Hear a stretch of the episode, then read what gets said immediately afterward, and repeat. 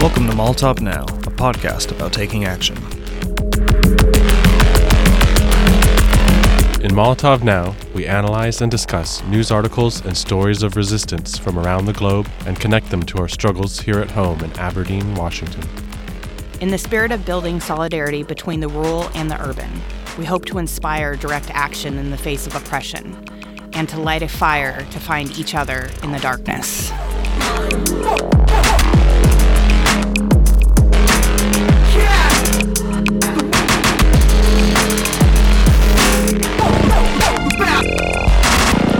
This is Sprout. And this is Sherry. We are the hosts of Molotov Now, and thank you for joining us on this first episode of the podcast. Today, we're going to be talking to you about some local issues we're having with millionaire real estate developer and slumlord Terry Emmert.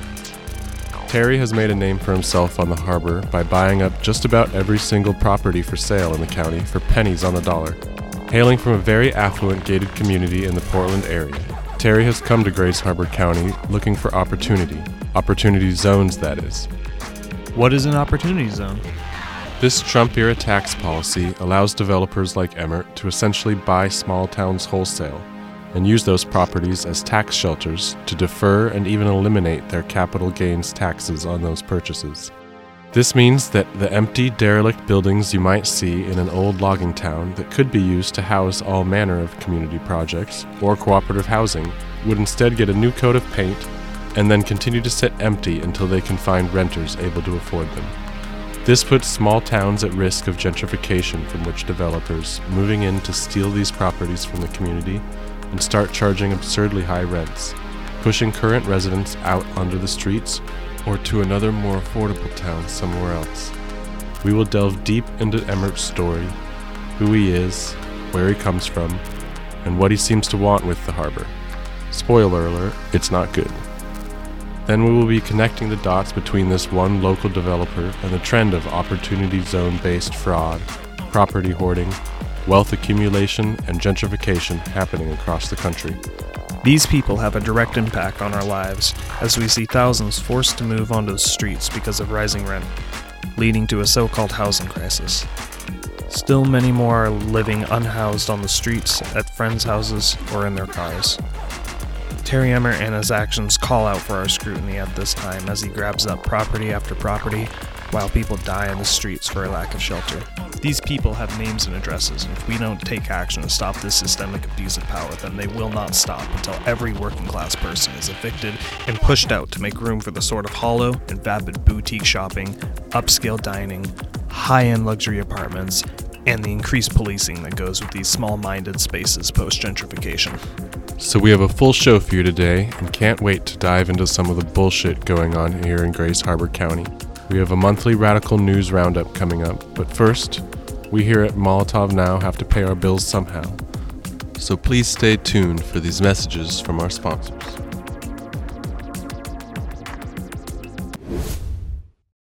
Hey there! Huh? Are you looking to hoard some wealth from those who need it? What? Why would I do that? Do you worry about impending revolution putting an end to all your plans? what plans? Do you lie awake at night thinking about all that money just uselessly sitting in your bank accounts? Are you my ex wife's lawyer? Have we got a product for you? Introducing Denial! With this ingenious new product, you'll never have to worry about your conscience again. What what are you talking It's easy to use, effective, and best of all, it never runs out. Get yourself some Denial today. Stop worrying about all those workers and their pesky needing higher wages. But I don't own a business. Raise your rents without worrying about the direct impact your actions have on your tenants. I don't have rentals. Buy a yacht and let that global temperature rise. Who cares when you have more money than God? My wife took all my money. I mean, ex-wife. By purchasing our patented, cruelty imposed neoliberal denial, you too could be sunning in the islands without a care in the world. You deserve it. Hmm. I could use another vacation. Our denial comes in many fun flavors. Get our red denial punch for those times when you want to reminisce about how things were just a little better back in the day. And how people these days just don't work like they used to. Feeling extra guilty for being rich because you spend all your time talking about how charitable you are? Try blue raspberry denial. Want to just ignore everything while the world burns? Try purple apolitical centrist plum. Wait a second, we can't just sit back and let them Collect our whole line, including no libertarian twist, green New Deal splash, orange mango cult, and our newest flavor, sock dem pink lemonade sours. For those that like to pay lip service for social change while doing absolutely nothing about it. No, wait a second, we need to do something about Order it. Order now so you can feel good about being wealthy, whatever your mood is. Side effects may include political amnesia, ignorance, apartheid, genocide, transphobia, homophobia, supporting the status quo, false sense of entitlement, developing parasocial relationships. fuck is this? This is fucking dystopian. This is system, goddamn show for you all. inclinations, Just gonna loss of freedom of speech, you're doing good, dogmatism, but you're actually not patriotism, chauvinism, anything. You're just racism, sexism, ableism, misogyny, heart palpitations, loving Thanksgiving dinner your hands off. Regent Karen syndrome, sleep paralysis demons, and keep asking you your bank account is racist, unhealthy admiration of authority, bootlicking, false sense of superiority, anxiety-induced hallucination, toxic masculinity, constipated brain, impulsive consumerism, levels of guilt, Get your hands off me. Death by others. Get your fucking hands Order off. now for only 420 payments of $13.12. You can get a year's supply of denial. Order now at 1312. Go vote. Call in the next 30 minutes, and we will also throw in a brand new bar of Neolib soap so you can attempt to wash all that blood off your hands. Again, that's 1312. Go vote. Again, that number is 1312. Go vote.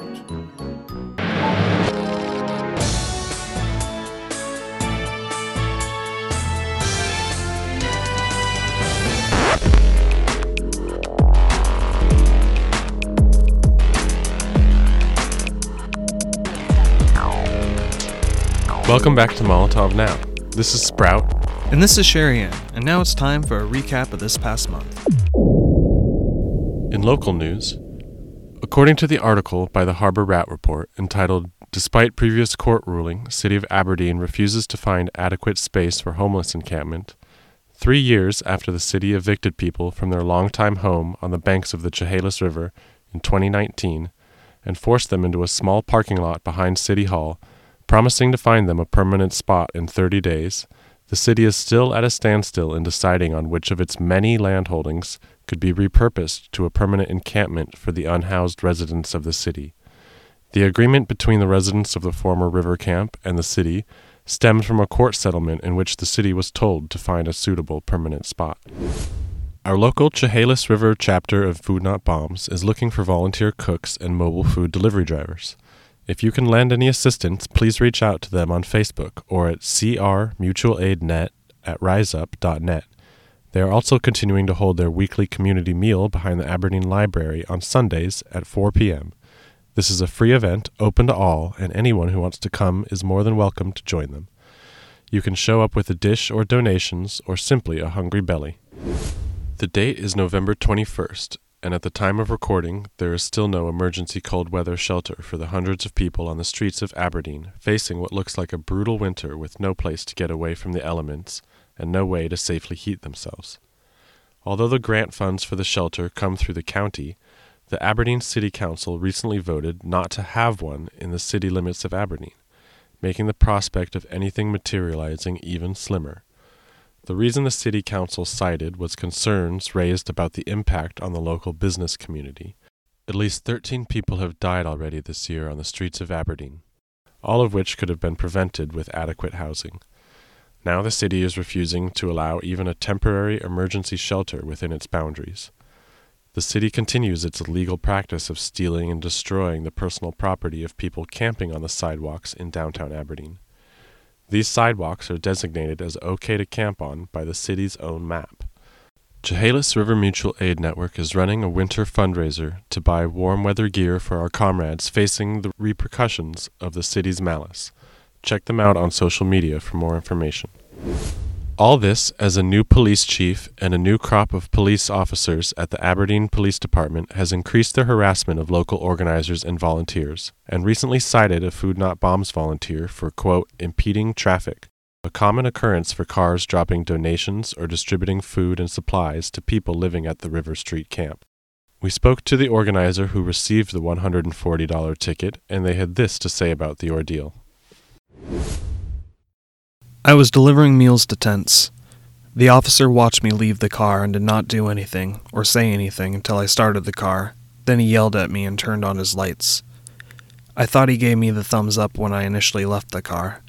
This is clear targeting because later that same night, when I went to camp to pick up a few people to get them warm, and a different officer pulled me over for no taillights, when in fact I do have taillights. He gave me a verbal warning. Yesterday I took someone to pick up his blankets and I was followed by the Aberdeen Police Department. This is a show of their force, either because I am known to help this population, my other half, or a combination of the two. The city has been trying to force this population out. Maybe this is the way to force them out. I also had turned my car off to conserve fuel and had a difficult time finding my keys. The incident took about two to three minutes total. Our home collective, Sabo Media, launched its new website and announced many new and upcoming projects. The Harbor Rat Report is a grassroots journalism project updating the Grays Harbor community on stories around radical rural resistance, political direct actions, community organizing efforts, housing advocacy projects, and much more. We see a distinct lack of credible investigative reporting on topics of vital importance to our community. We will investigate and write the stories that aren't being told in this capitalist media landscape. Aberdeen Local 1312 is our connection.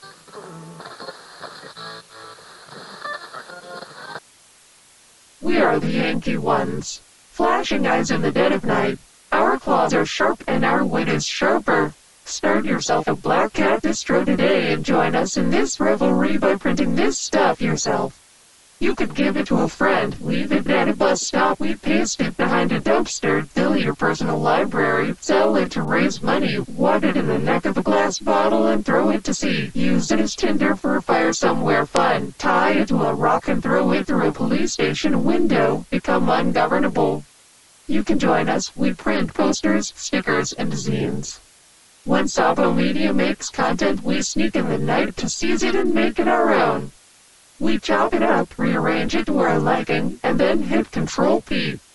We toss this garbage all over town in hopes someone will read it Get inspired. Oh shit, it looks like we are out of time. Solidarity, Comrade Sabo out. Get out of here, you goddamn cat! Get! Shoot! Fucking Sabos, get out of here!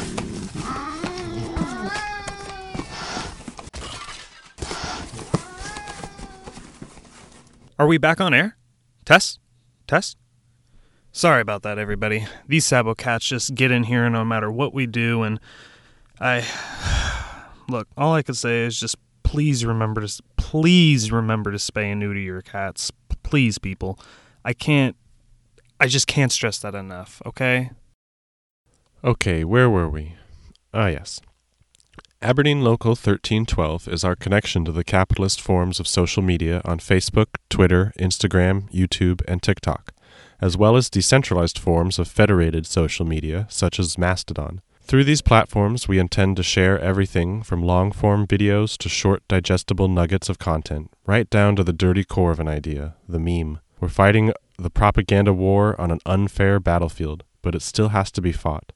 If we wish to win the battle for a free internet, we must change the battlefield. We need to work together to shift our movement as a whole onto the federated internet. So long as our personal connections remain on their servers, our union and our movement can and will be deleted.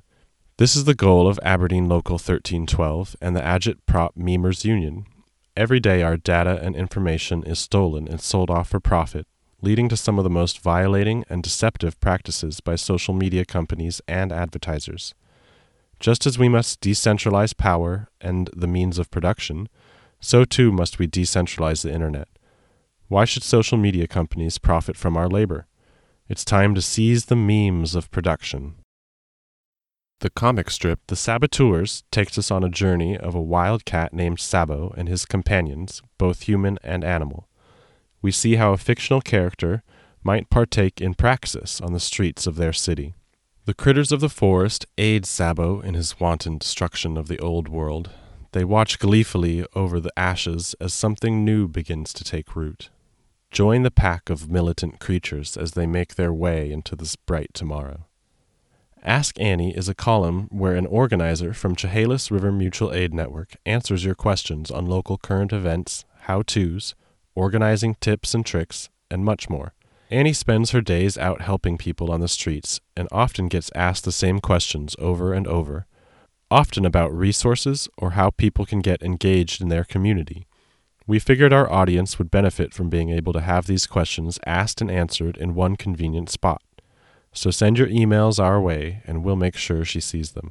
The Communique is a seasonal newsletter that combines stories of regional rural organizing efforts and political resistance, along with local history, art, and poetry to update our comrades in the wider culture of resistance. We feel a lack of representation in what has become a one way relationship between rural and urban radicals. By connecting our stories to the struggle for liberation across the globe, we aim to foster a culture of learning and bridge the divide between the two in order to strengthen the bonds of solidarity between all our communities. We're putting together our winter solstice edition of the newsletter and requesting artist and author submissions to sabo underscore media at riseup.net with the heading Newsletter. In other news, in Tacoma, Washington, local high school students shut down a far right anti trans event organized by TERFs.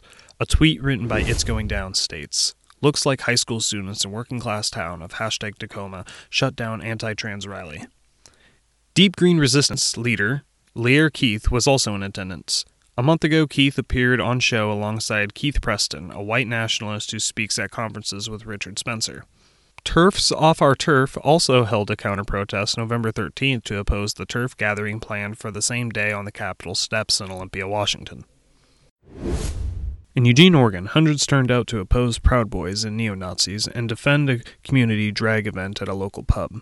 Anti fascists helped protect the space from attempts by the far right to attack the crowd and eventually sent the fascists running to their cars. For more information on these stories, check out the podcast This is America from It's Going Down. The Center for Especifismo Studies is putting together a militant kindergarten in January. Join them online for a 15 week seminar on anarchist theory, strategy, and militancy using the text Social Anarchism and Organization by the Anarchist Federation of Rio de Janeiro. Audiobook and study notes are available. If interested, please email especifismostudies at gmail.com. Free Them All requests comrades to assist in planning a campaign to address mental health wait times in Washington state prisons. Joshua Marsh spent eight months this year in the Grays Harbor County Jail before receiving court ordered restoration treatment at Western State Hospital. In January of this year, police officers had been dispatched to a local grocery store twice within an hour because of Joshua Marsh. Officers issued him a trespass notice and noted Marsh's conversation was nonsensical. Police were called again after Marsh was found climbing onto a semi truck parked outside. By that evening, Marsh was booked into Grays Harbor County Jail, accused of assaulting officers. He would spend eight months there, waiting to be transferred to a state psychiatric hospital for mental health services.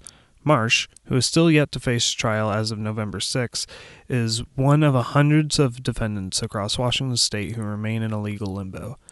Jailed while waiting for psychiatric bed as a state hospital wait times balloon in the violation of a federal court settlement. Four years after that settlement, r- referred to as the Trueblood case, the Washington Department of Social and Health Services, the state agency in charge of getting people into mental health services, is still struggling to meet required timeframes. In fact, wait times are getting worse, costing hundreds of people in jails and their loved ones weeks or months of their lives. The settlement also includes fines, so the failure has also cost Washington taxpayers an estimated 98 million since 2018. The group Free Them All Washington is launching a campaign to coordinate, discuss, and strategize in response to this medical neglect in Washington state prisons. See our show notes for the flyer on the event, and for more information, reach out to them at freethemallwa at gmail.com. The initial meeting on November 19th will be followed by more detailed campaign coordination meetings, RSVP with the link bit.ly FTA STOP DOC.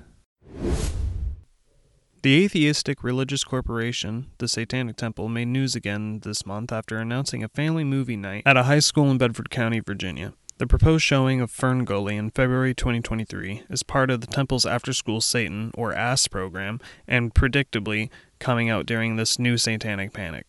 The stunt got local media attention and a new cycle of the right wing outraged, followed by a liberal backlash of pointing out that the Satanic Temple doesn't worship or believe in a supernatural devil, and has its tenets that claim the temple stands for nice things. However, in reality, the Satanic Temple remains a collection of for profit and non profit corporations owned by just two men.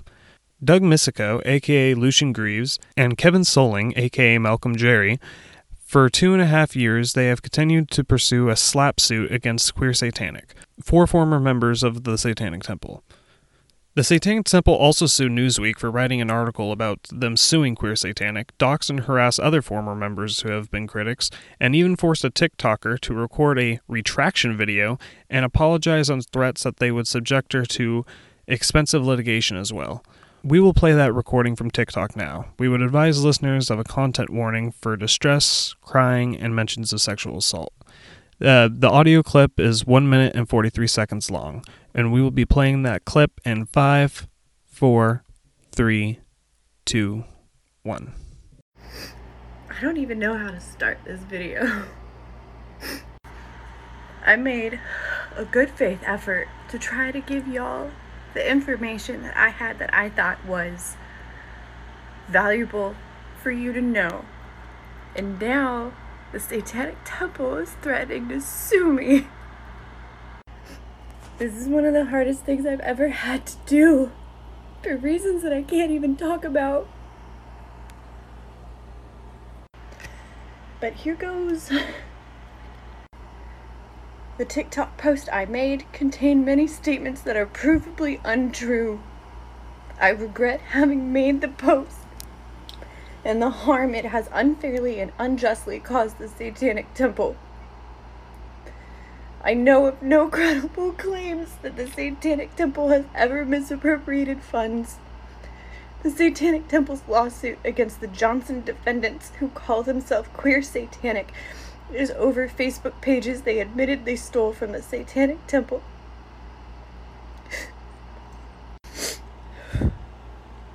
I know of no I know of no credible claims the Satanic Temple condones sexual assault or punishes victims of assault.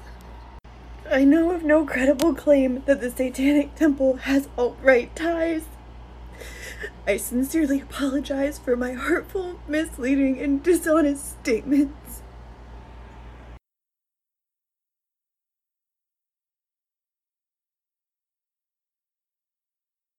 The Satanic Temple still has not yet publicly stated they don't plan to still sue her, even after she recorded a video reading their prepared statement for her.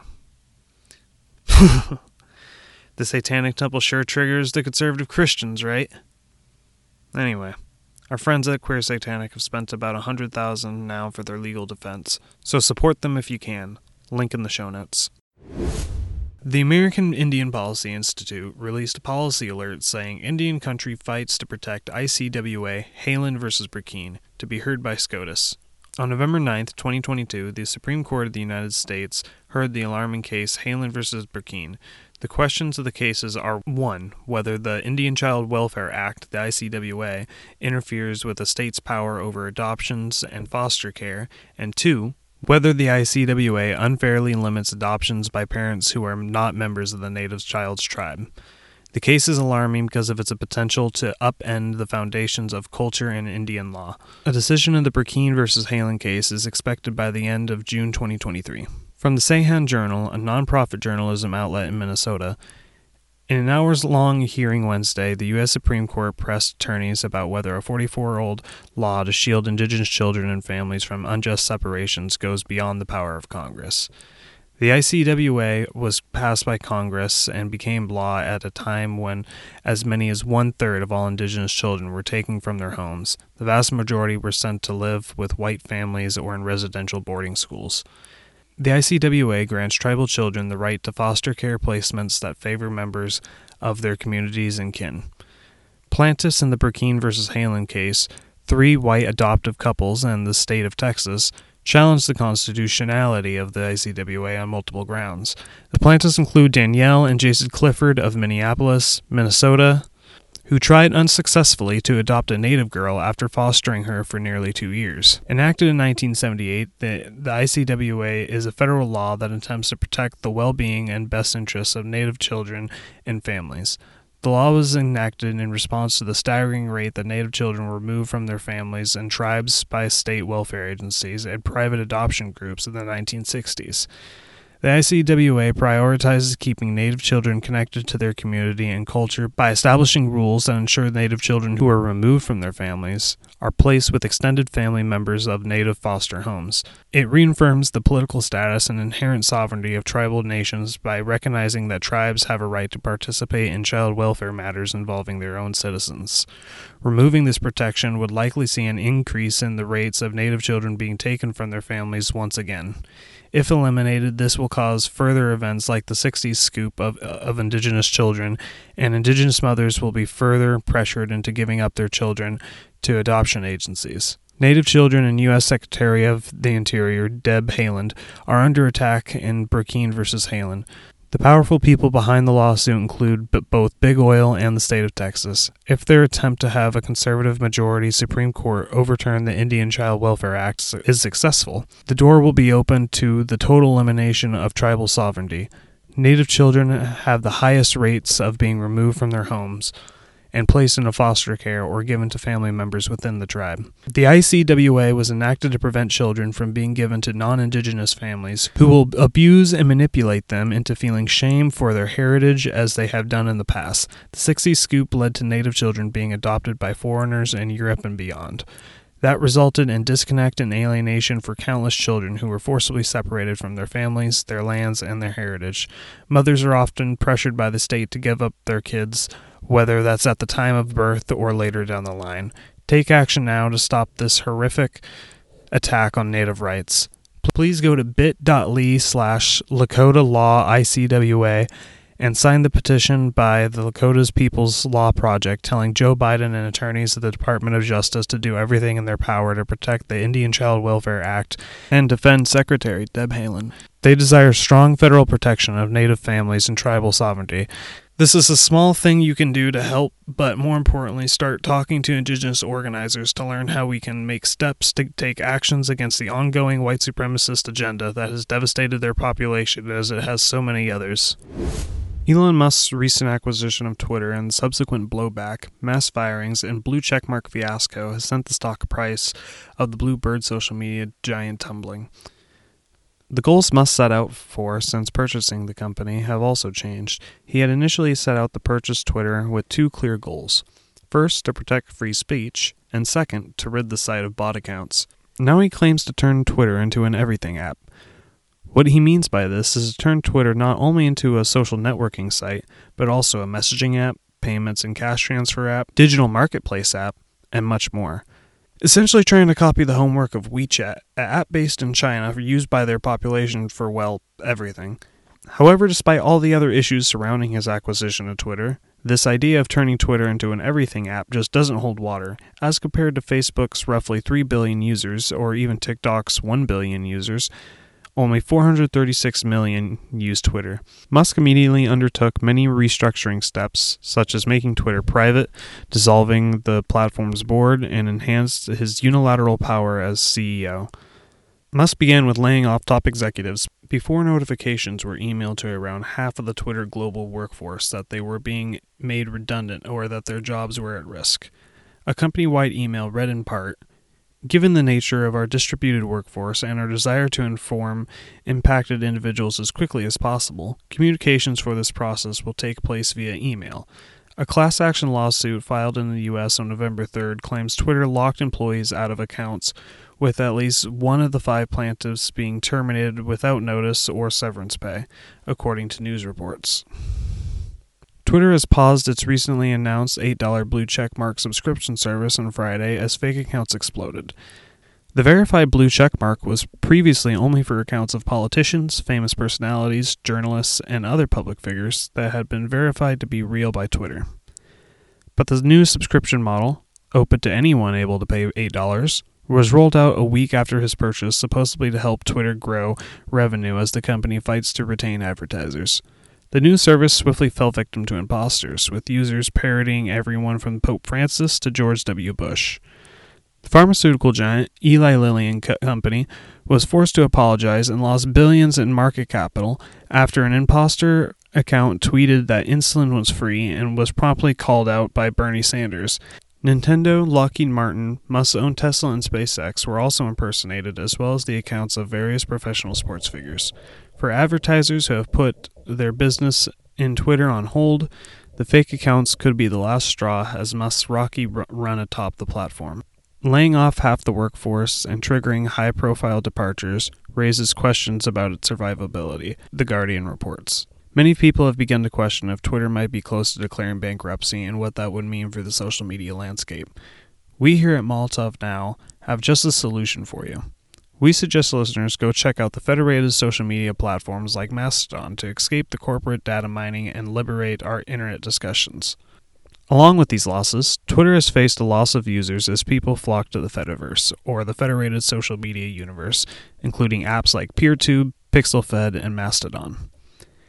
Independent anarchist server Kolektiva has seen an increase in users mirroring the lost followers of its going down, seen on Twitter, showing that people went from one app to the other en masse.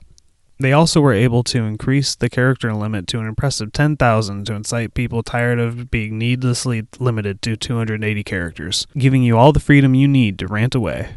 We are getting the cue that it's time for a commercial break. When we return, we will be reading from an article from the Harbor Rat Report and discussing just who this Terry Emmert fellow is that we keep hearing about. Stay tuned and hey, don't don't don't touch that. Get get that damn cat out of here.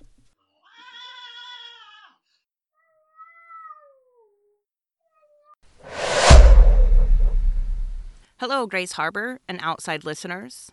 Let us introduce ourselves. We are the Black Flower Collective, and we're a new business in Grays Harbor. We are a worker owned and operated enterprise dedicated to the creation of a world in which individuals have the autonomy, knowledge, and resources to create fulfilling lives and communities free of oppression. Our mission is to learn together the ways in which to healthily relate to each other and our environment. We seek to sustain and nourish our collective through fulfilling work, personal empowerment, and an equitable compensation while providing a hub for political thought and culture in Grays Harbor County. For a more detailed list of our planned projects and goals, check out our website at blackflowercollective.noblogs.org.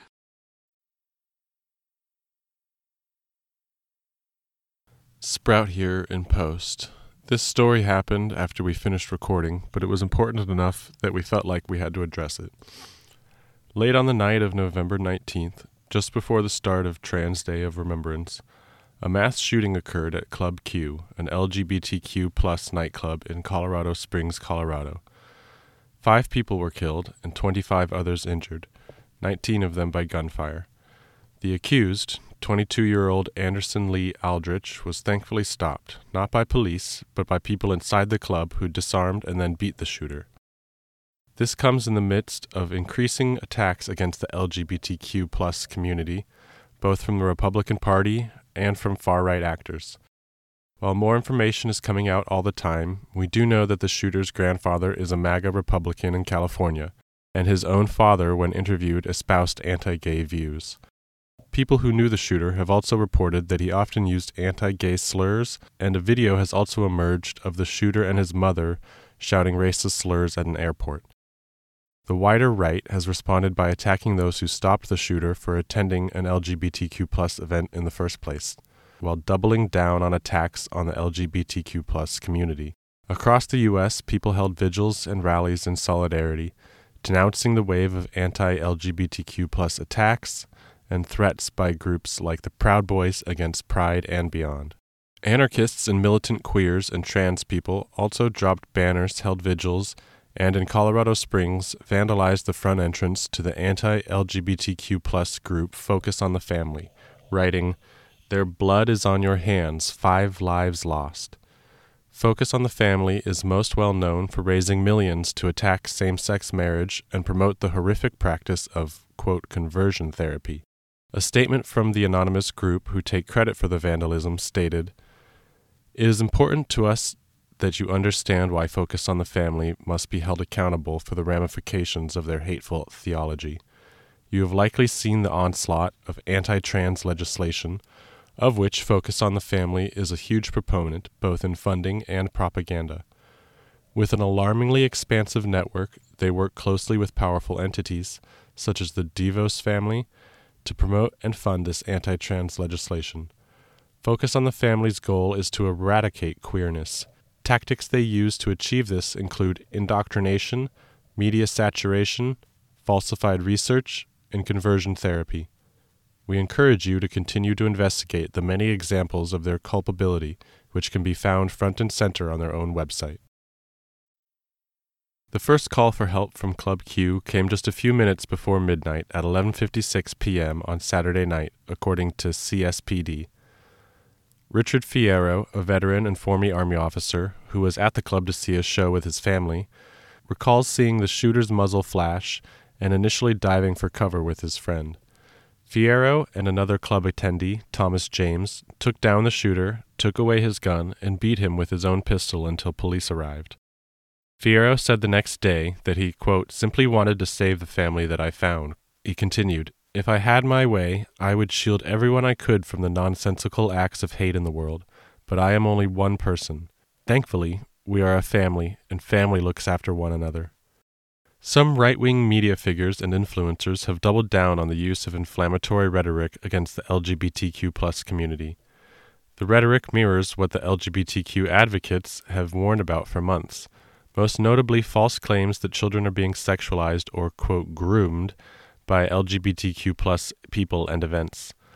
They have also tried to blur the reality of whether or not the club was actually a gay bar, and call into question the hate crime element of the charges, with lawyers for the gunman reporting that he wishes to be referred to by they them pronouns. The shooter reportedly heard about the club event he shot up from the accounts Libs of TikTok, Libs of TikTok, the name of a social media presence on Facebook, Twitter, and other platforms, run by a woman named Shaya Raichik, has catapulted from a relative unknown to a right wing media force.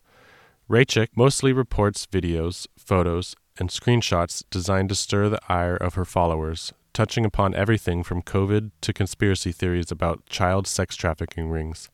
Yet the vast majority of her output now concerns the LGBTQ community calling out teachers for sharing their pronouns with students, and hospitals for offering gender affirming care to adolescents. Regardless of the motive or the identity of the shooter, this was an attack on the safety and very existence of all LGBTQ people.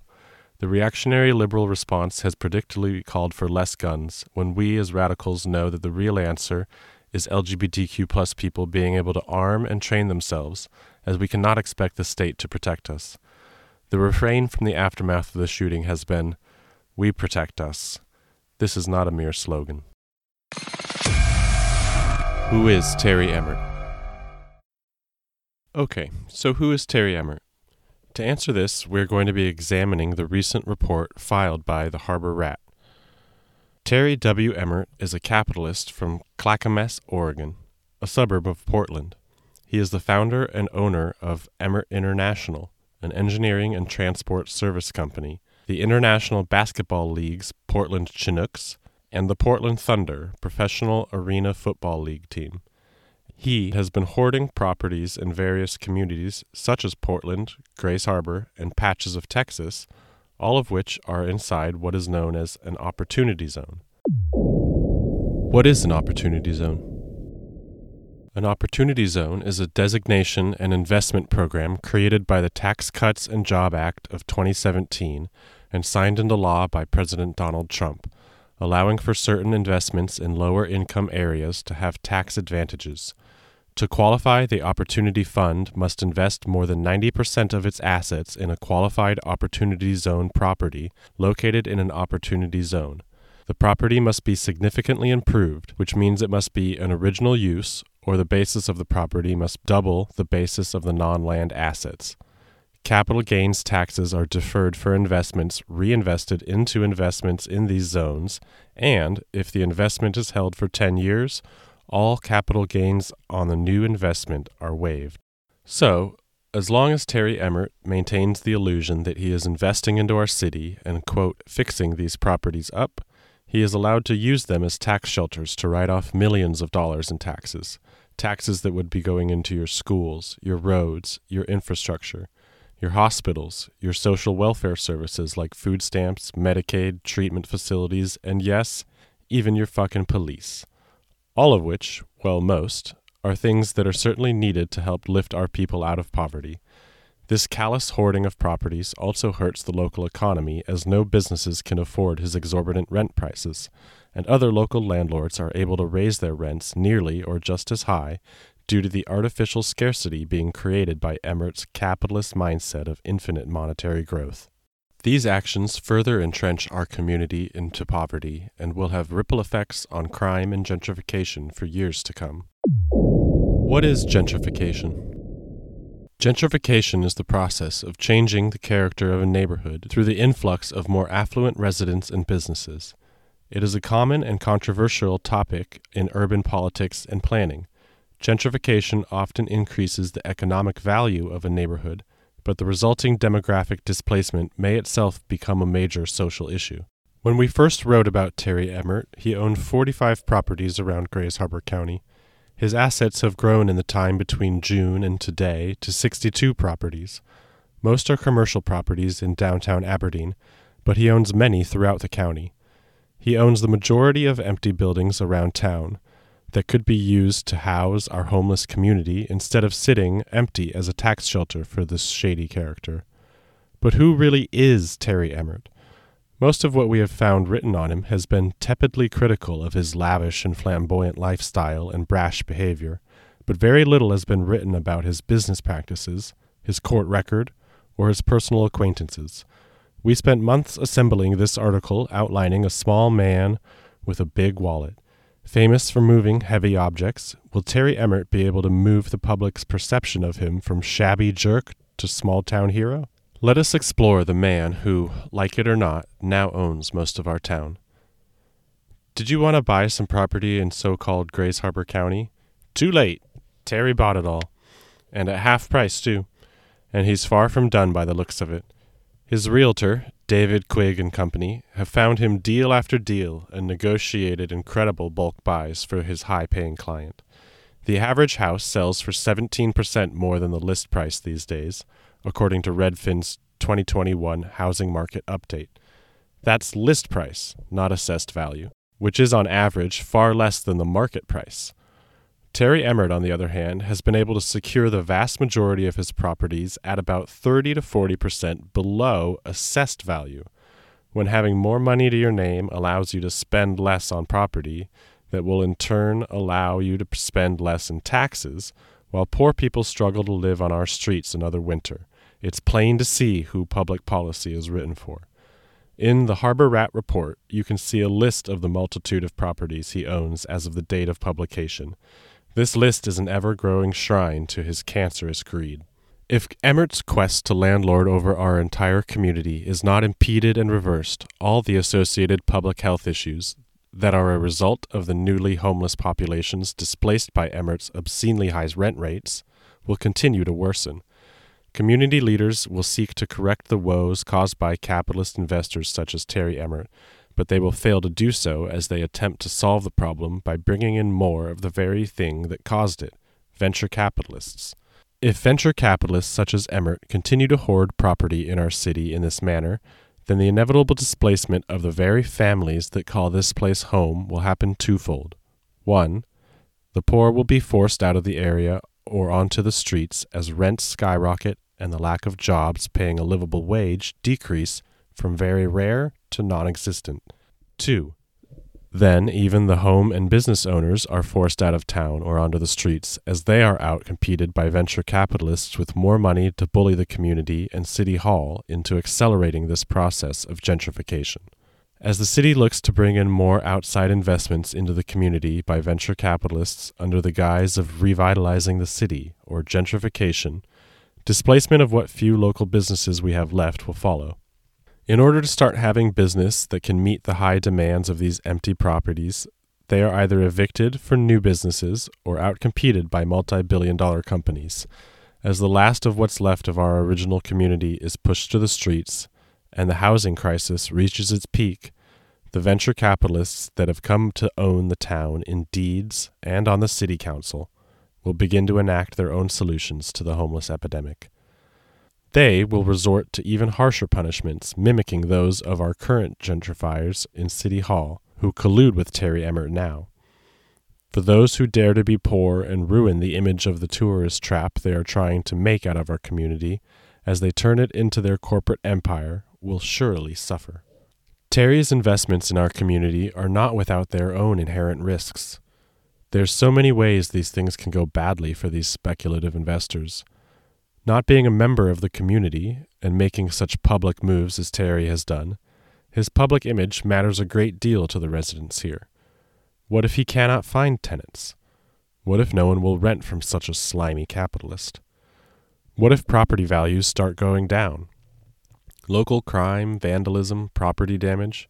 There's a lot to consider before making investments of so much money.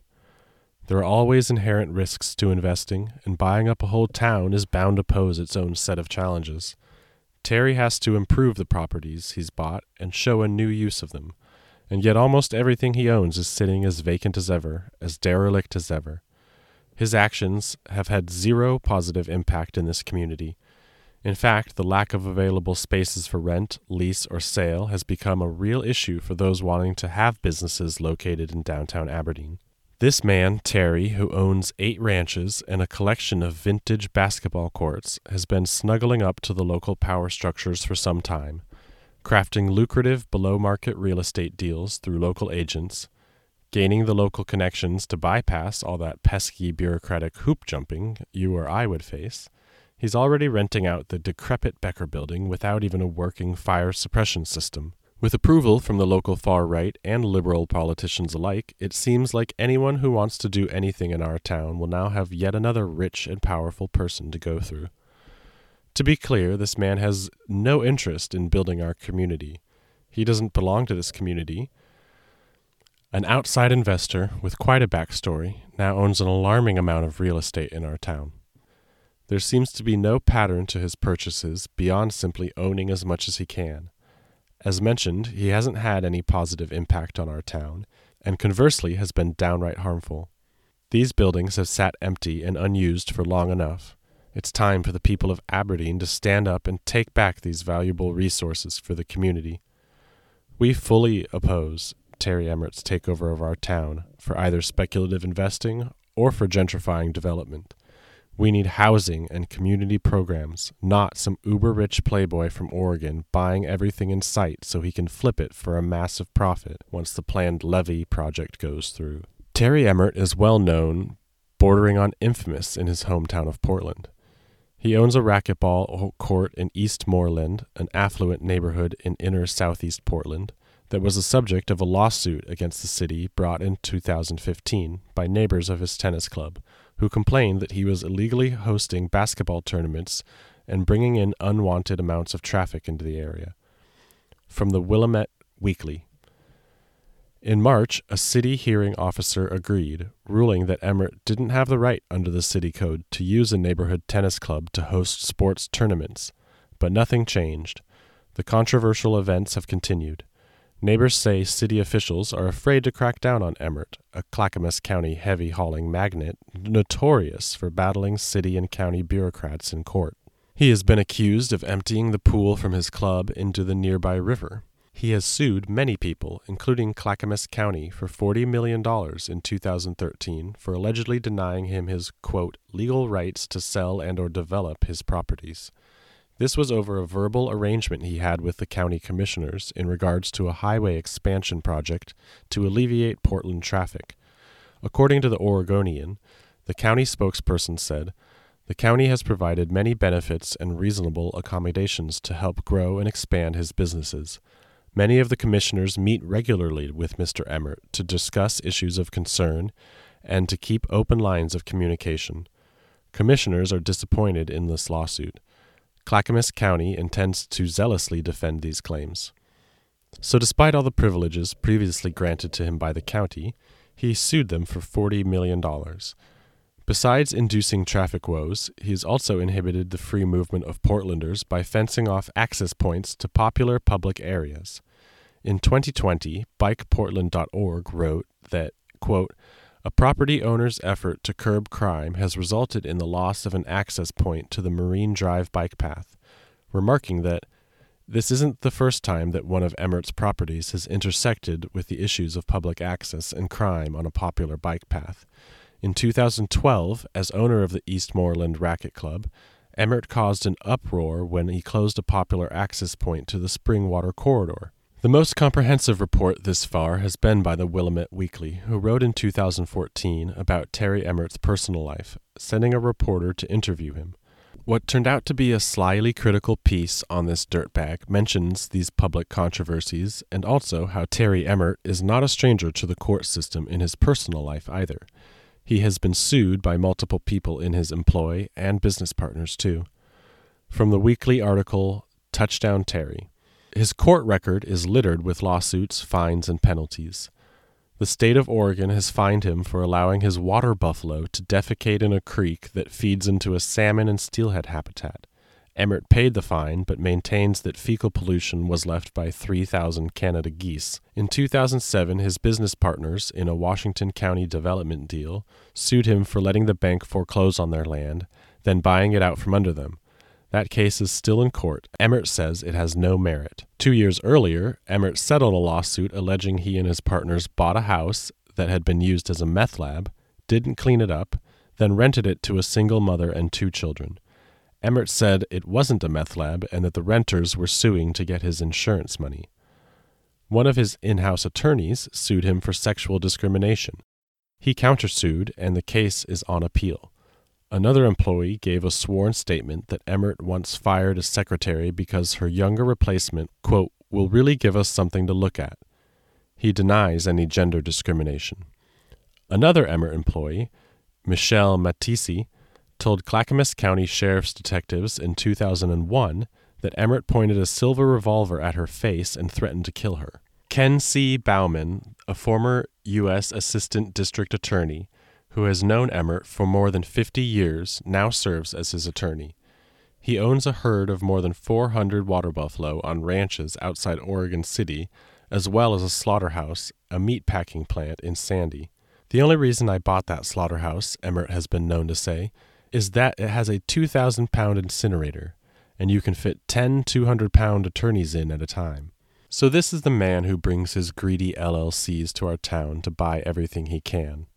Some people will say, but he bought the properties and that's his right. But is it? Is it right to use your wealth to influence the housing market so that you can get sub market real estate deals while the rest of us see values rise to unaffordable levels? Is it right to joke about shooting homeless people for fun and blame the homeless for lack of renters in your buildings when he is now directly responsible for creating the conditions of poverty? We think not. We hope to cultivate a strong movement of diverse tactics against all millionaires investors like Emmert and his acquisition of our town. We will do whatever we can to resist his plans for us, and as always, the local fascists cozying up to him. In this vein, you can expect much more reporting from us on his activities both in our community and in his own life. Let's consider what tactics would best illuminate the threat posed by this type of gentrification. What best helps to mitigate it? As always, let's keep our tactics diverse and creative.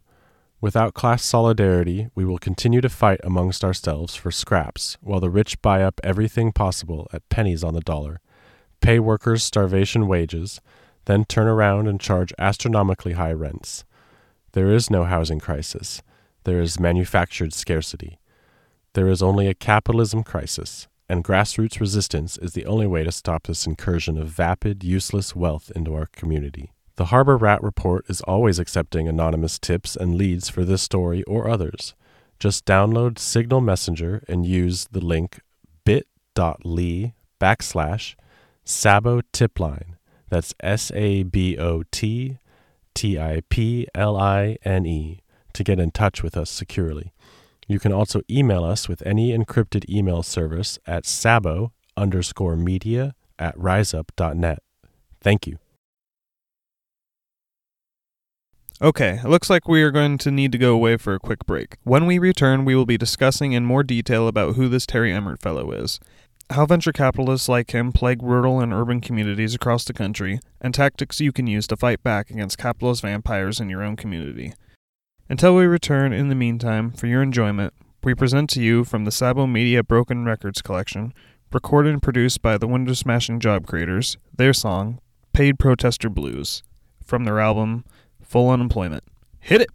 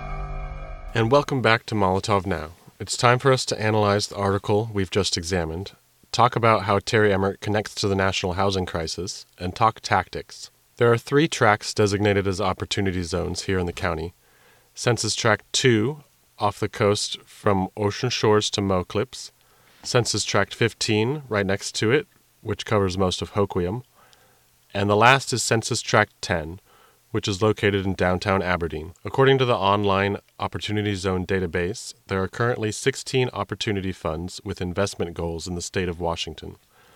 There are 8,764 opportunity zones in the United States. So, opportunity zones are a national phenomenon right now. Even Terry Emmert hasn't been limited to just Grays Harbor County. He has bought similar properties in Texas and his home state of Oregon.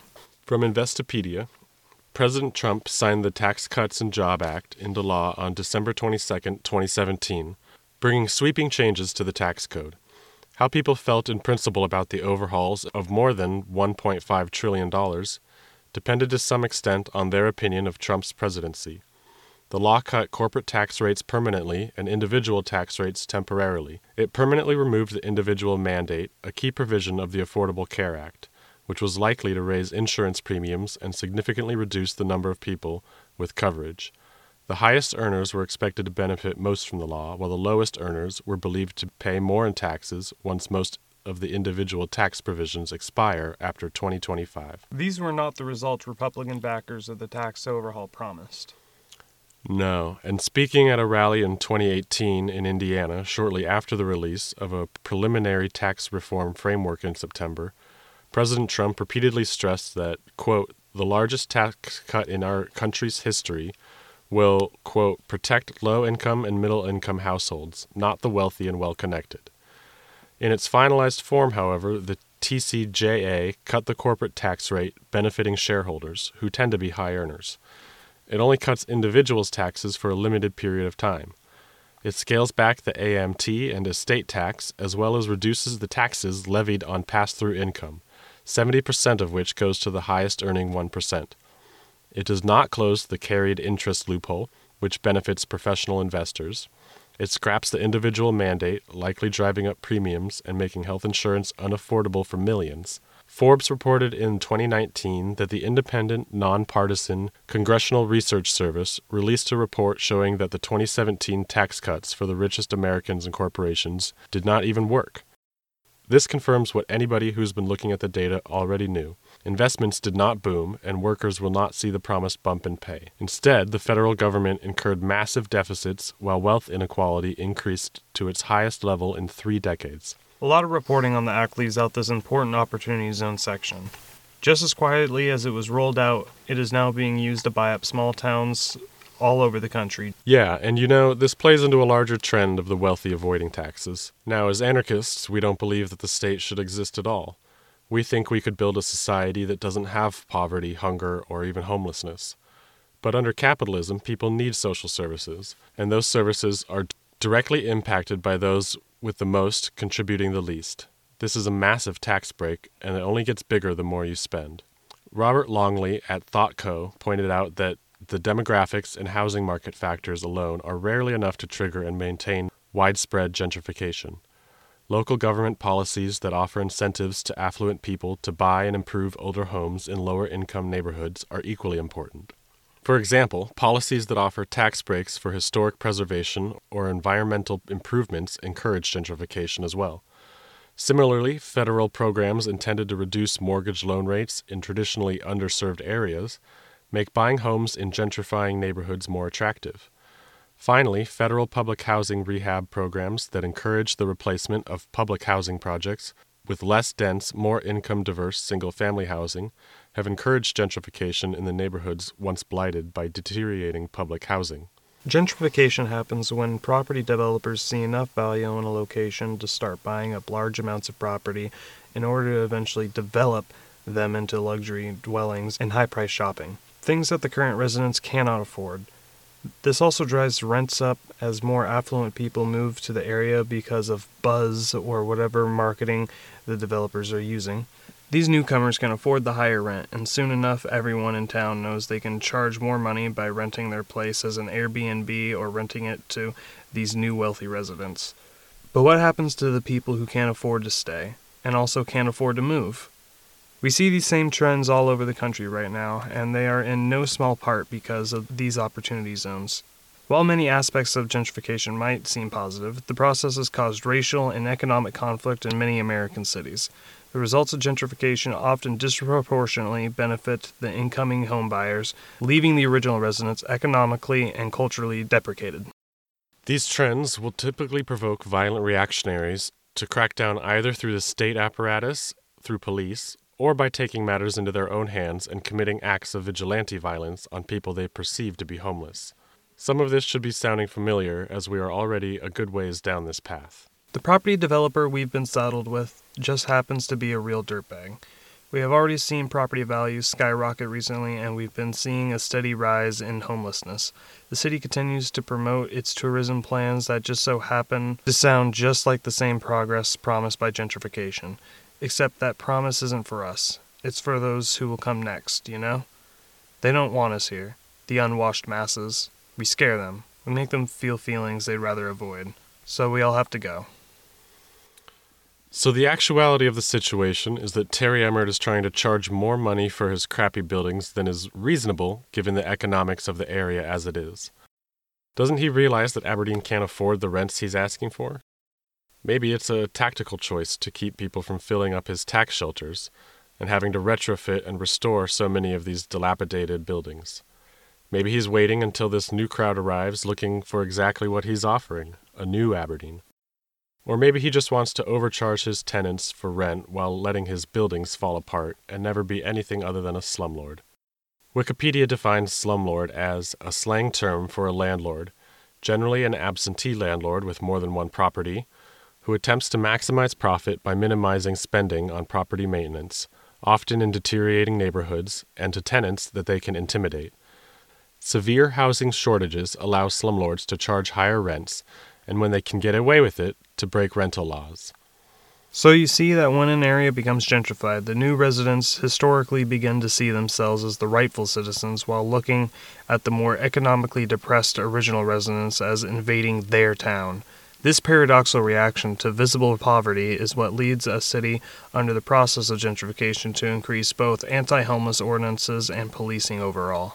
The problem becomes homeless people instead of homelessness, and the focus turns to punishing and essentially banishing homeless people instead of just working to house people who need houses. This is what the city has been trying to do for years now. Ever since the river camp eviction, they have been unwilling to consider any solution that isn't banishment, which was specifically banned in Martin versus Boise. The court ruling that determined it to be unconstitutional for municipalities to punish homeless people for existing in public when there is no alternative shelter location.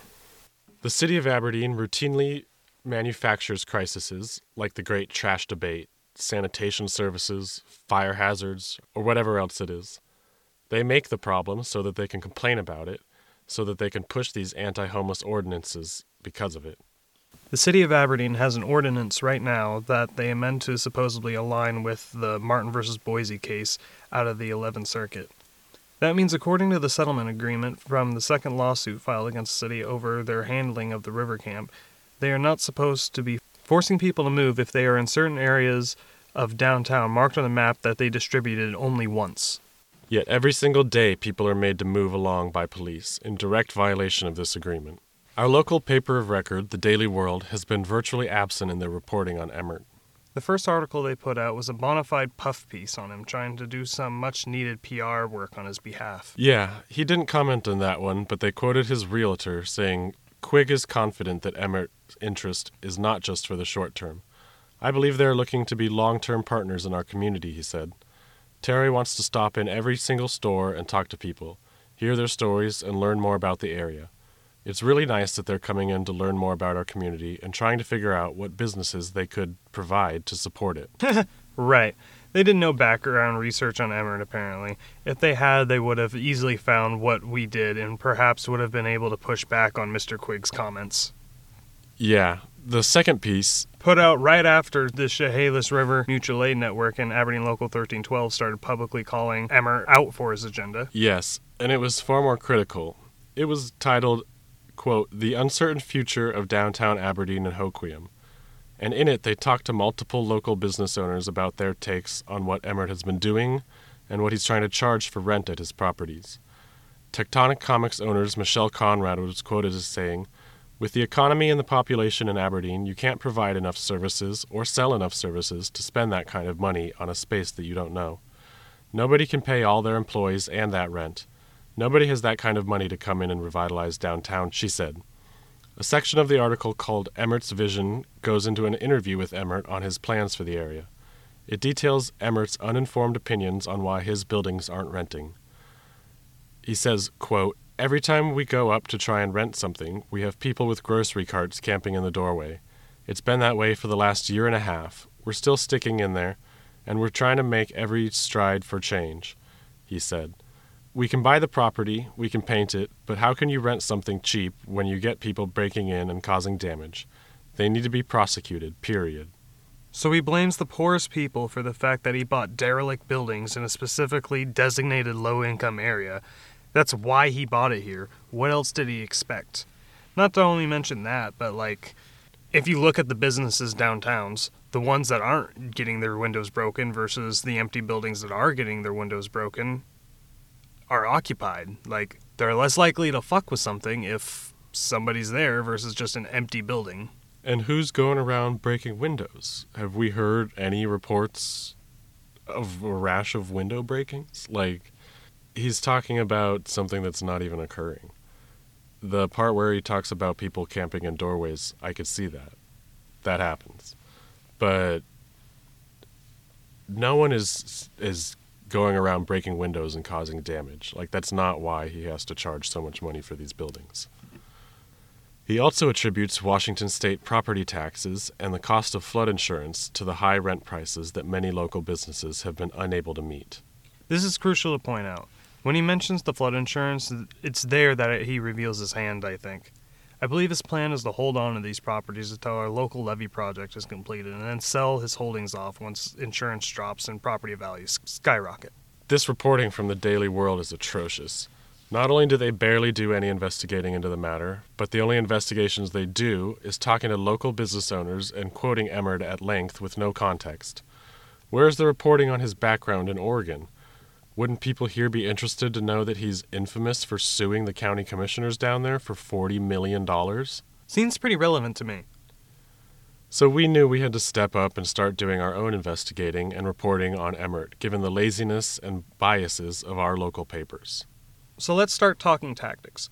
What can we start doing to fight back against millionaire venture capitalists such as Terry Emmert? I think we need to be the media that we want to see in the world. You know, we saw a need early on for a voice in the local media landscape willing to do the investigative reporting and counter reporting on the local paper of records puff pieces on Emmert. For those who don't know, even before we had started this media collective, we were releasing our own narrative countering the original softball pieces on Emmert in the Daily World's articles. From that, we were able to see a definite shift in public perception, and the local conversations around him and his plans here changed. This led to some slightly more critical coverage by the Daily World, including interviews with local business owners who had tried renting from him and found the experience and the rent too much to bear. The Daily World has a habit of publishing insensitive or downright harmful stories on our local homeless population, going so far as to say in their piece, What to Do with the Homeless, quote, in the last several years, people from the homeless population have created a variety of problems in Aberdeen's downtown core. Yeah, they're punching down in a spectacular fashion against the least powerful people in this power dynamic. You can see this in videos like the one put out by PragerU, with Christopher Rufo that has the same title as the Daily World article, What to Do with the Homeless. Thought Slime on YouTube has a good breakdown of that video, which rings similar to the Daily World's coverage. They even went so far as to say about the local camp, who have been refused anything more than one toilet for months now, quote, the smell is putrid, as though the blame for that is on the people living in tents with no access to public restrooms anywhere in town. This type of reporting only parrots the lines Terry Emmert is laying down in, in his own Daily World article, blaming the homeless for all his business problems, too. What kind of uh, coverage and reporting are we supposed to expect from people who allow millionaires like this to write their own press releases? We cannot let this narrative stand unopposed. We have to be publishing our own reporting on the gentrifiers taking over our towns. There are ways an ambitious radical could start a grassroots journalism project where they are. NoBlogs.org is a free radical WordPress hosting site that made a world of difference in our being able to make a free website for publishing our work. Go to www.autistici.org to request an account. AI was born in 2001 from an encounter of individuals and collectives of the autonomous anti capitalist movement interested in technology and active in the digital rights struggle. They provide a platform and tools for digital self defense, addressing the need of secure, free communication and privacy for activists and other individuals. Another way to get a NoBlogs account is to first have an account from RiseUp.net. RiseUp provides online communication tools for people and groups working on liberatory social change. They have multiple tools like a VPN and a secure email service, all of which are free, Ask around in your local radical circles for the required invite code and get yourself a RiseUp email. They also have great resources on security and a list of alternative radical server projects around the world. With this and a slew of social media accounts, you too can inform your local community about what's going on in your community and local opportunity zones. If there isn't an opportunity zone near you, then what issues are facing your community? Are you dealing with aggressive police, corrupt nonprofits? There is no barrier to entry here, and the more voices we have telling stories in and about our communities, the better. Our local papers would never go interview people who are actually homeless when they can simply copy and paste whatever the police and or the mayor says. But those stories are so vital. Hearing the personal stories and collective trauma of vulnerable and marginalized people humanizes them in a world where demonization is the norm. If you want us to feature your story, either in the podcast, newsletter, or an article, reach out to us at sabo underscore media at riseup.net and we can help provide you with that infrastructure and signal boosting to get your story out there. In conclusion, Terry Emmert has found out about our town and the coming levee project that will reduce the cost of flood insurance here and raise property values across the board. That, coupled with portions of the county being designated as opportunity zones, has sealed our fate of being bought up by wealthy landlords and property developers from outside our community. This puts us in the precarious position of having a majority of the rentable space in the city owned by one individual, a virtual monopoly he has secured in the local real estate market. We now have Terry Emmert openly calling for the eradication of our homeless population and blaming them for the lack of interest in renting his properties even after securing his real estate deals at substantially below market value, even though he has been able to get around the normal health insurance and safety codes that you or I would have to contend with. Even after all the rumors in our small town about his shady business intentions, he seems incapable of accepting that he has made a bad decision in buying up our town. We will not be pushed aside in the name of progress. We have a long and storied history of radical politics in this town, and we are familiar with the so called progress brought by capitalist speculation. Volatile markets and exploitive capitalists made and broke this little logging town already. We have nothing to lose but our chains. There's nothing left to do but act.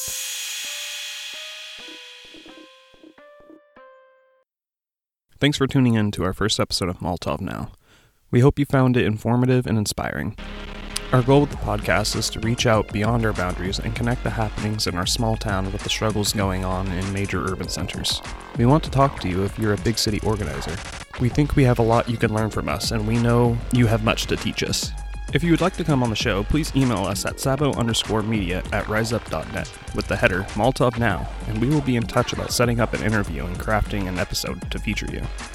We want to give a shout out to our friends at Queer Satanic, who are still embroiled in the lawsuit from the Satanic Temple and are always appreciative of any donations to the legal defense funds. Their website is queersatanic.com. Don't forget to go to bit.ly backslash Lakota Law ICWA and sign the petition by the Lakota People's Law Project, telling Joe Biden and attorneys for the Department of Justice to do everything in their power to protect the Indian Child Welfare Act and defend Secretary Deb Haaland.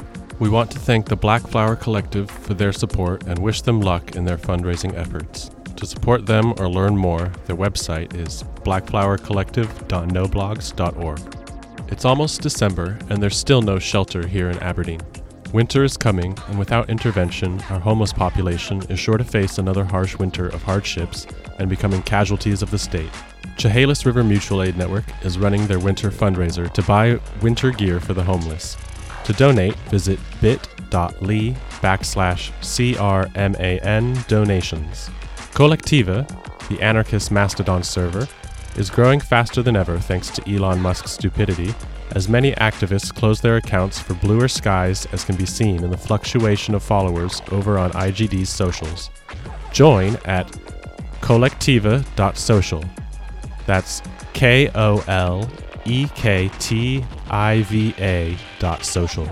And follow us and other online activists on the decentralized federated internet. Thank you to Pixel Passionate for producing our soundtrack. Please check out their website at www.radicalpraxisclothing.com and check out their portfolio in our show notes. Thank you to the window smashing job creators for letting us use their song Paid Protesters Blues on the program today. Don't forget, the communique is looking for artist and author submissions. Please write to sabo underscore media at riseup.net to submit your entry before December 18th. If you are able to, you could support us by going to the Black Flower Collective's Patreon and signing up to be a monthly donor there. We will soon be adding all sorts of merch and reward options for donors who stick with us and help support our project. Remember to check out Sabo Media's new website for new episodes, articles, comics, and columns. We have new content all the time. Make sure you follow, like, and subscribe on your favorite corporate data mining platform of choice, and go ahead and make the switch to federated social media on the Kolektiva Mastodon server today. And check us out at Aberdeen Local 1312 for updates on Sabo Media projects such as the Harbor Rat Report, the Saboteurs, Ask Annie, our podcast Molotov Now, and many other upcoming projects. That's all for tonight. Please help keep stray cat populations down, adopt rescues, and please remember to spay and your cats, people. And don't forget to cast your votes at those who deserve it. Solidarity, comrades. This is Molotov Now, signing off.